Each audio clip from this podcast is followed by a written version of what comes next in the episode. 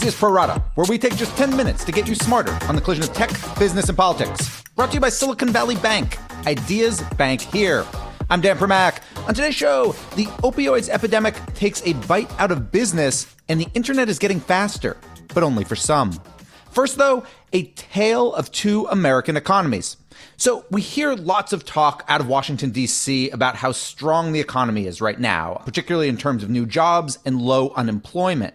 But one very stubborn statistic has been new business creation, which has been essentially flat for a decade, uh, showing a tiny increase at the beginning of 2018, but then dipping back down to its sluggish norm. At the same time, however, venture capitalists have been plugging record amounts of money into startups, unfazed by this broader trend. One distinction, of course, is that venture capitalists typically invest only in companies with what they refer to as high growth potential. So something like a tech company like an Uber, as opposed to a local plumbing shop. And obviously, there are all sorts of startups that are better served by a bank loan or maybe a loan from a friend than by a venture capitalist. But that said, venture capital lately has really broadened in the sectors it's willing to touch, from tech to healthcare to food delivery to consumer products. And there is an argument that more founders could take advantage of it if A, VCs were more present in more geographic markets, and B, if startup founders better understood venture capital, including what to watch out for. In short, this new job creation issue could in part be solved by an expansion of venture capital but only if both founders and VCs start talking to each other more. That's the information gap my guest this morning, Scott Kupor, is seeking to fill with his new book, The Secrets of Sand Hill Road. We'll dig in 15 seconds from now. But first, this. Have a great idea for a startup? Silicon Valley Bank wants to help you make it a reality. With more than 35 years of experience, they understand the challenges of the startup journey and have created banking and financial solutions to help founders every step of the way. Silicon Valley Bank. Ideas bank here. Visit svb.com forward slash next to learn more. We're joined now by Scott Kupor, managing partner of venture capital firm Andreessen Horowitz and the author of the new book, Secrets of Sand Hill Road. So, Scott, from politicians particularly, but even when we see some of the data, we hear a lot about a decline in America in the number of small businesses. But every year it seems that I cover venture capital, it seems the number of VC backed startups is only on the rise. Are there basically two American startup economies, and you guys on Sand Hill Road are really only dealing with one of them? I think you're right on the data, but you know, if you're ever depressed, come spend a day out here, or certainly you know go down the street in Boston or New York. And I think it's really hard to be depressed about what the future of America is.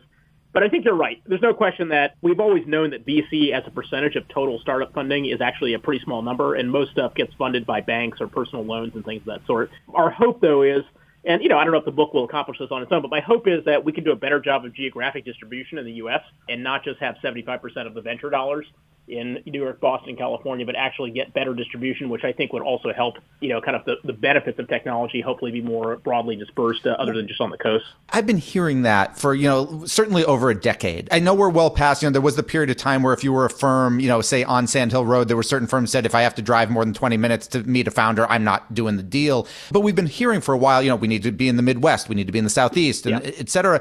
Why do you think we aren't really there yet? There are some exceptions, particularly like Salt Lake City, but generally speaking, as you say, there isn't a great distribution of those dollars geographically.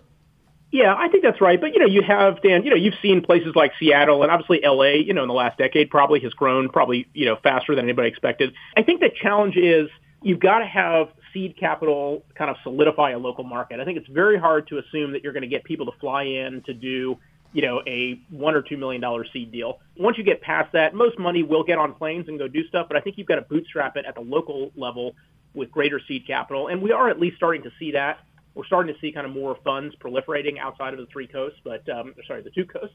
But I think that's really the issue. You got to have that early capital, and then you know that is effectively what creates the bootstrap opportunity for the network effect that ultimately, hopefully, you know, kind of expands out into broader stage. You know, a lot of those cities, kind of call them the non-coastal cities, from a government perspective, have sometimes tried to become that seed funding, right? Through either through grant programs or, or through equity programs. You know, municipally funded equity programs. From your perspective, is that something you believe is a viable model, or does that not work so well? Personally, I'm not a huge fan of it. I just think it, it distorts kind of the free market incentives in a lot of cases. I think the best thing that the kind of local folks can do is figure out what their comparative advantage is, and then, quite frankly, partner closely with universities to figure out how do you get a critical mass of engineers around it. So I'll give you an example. I lived in Raleigh, Durham for a couple of years, and you know I think they did a good job, particularly around the life sciences side, of partnering with Duke and UNC and NC State and saying, hey, look, let's make sure that we make it easy to commercialize and spin out technologies that could have relevant, you know, commercial uh, opportunity. And then you know kind of bottoms up build that comparative advantage. Then you get critical mass of engineers you get a critical mass of executives and you can kind of build concentric circles out from there. But i think you have to kind of start not boiling the ocean but figuring out what is the region going to be known for and then uh, work out that way correct me if i'm wrong here but it seems the goal of the book is to kind of help solve this kind of information asymmetry between founders yep. most of whom usually have not founded a company before and then you guys the, the venture capitalists on sand hill road who have founded hundreds or thousands of companies and certainly seen thousands more so I guess let me ask it this way. Isn't this kind of the fox explaining where the hens should position themselves in the henhouse? uh, that's one way to interpret it. Um, I think the uh, my my intention certainly was not that. My intention was actually the opposite, which is to truly actually demystify the business. You know, you and I have talked about this, Dan, over time.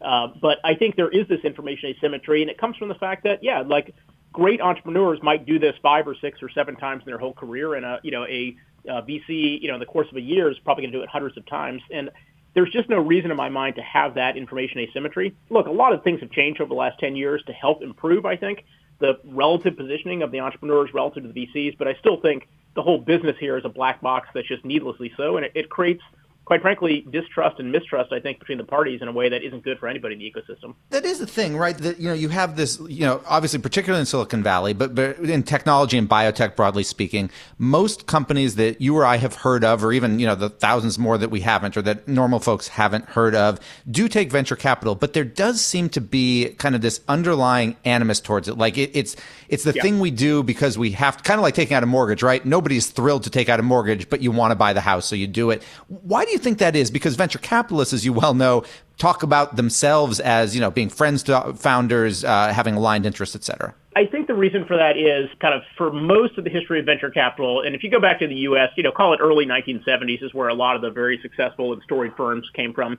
I think for most of that time period, the industry was characterized by capital was scarce, the VCs had it, and therefore, if you look kind of at the relative, you know, balance of power between entrepreneurs and VCs, the, the VCs, quite frankly, you know, were higher up on the, on the power curve. And I think the big reversal that's happened over the last 15 years is there's better education, there's way more capital, and therefore you actually have reversed the bid, which is now you've got entrepreneurs who have their choices of how they pick venture capital firms as opposed to the alternative.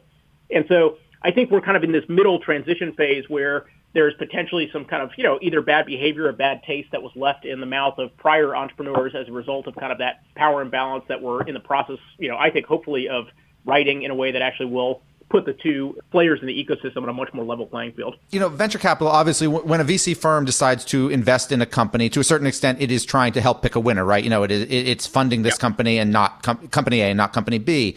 That said, we, we, seem to be in this new environment. You guys obviously are a very large firm, you know, with multi-billion dollar fund, but now you have things like SoftBank raising over $100 billion for the second time. Are we at the point where VC firms aren't just picking the firms they think will win and funding them, as opposed to using dollars specifically to pick winners? In other words, it's now capital in many of these cases that is the differentiator, as opposed to ideas or execution.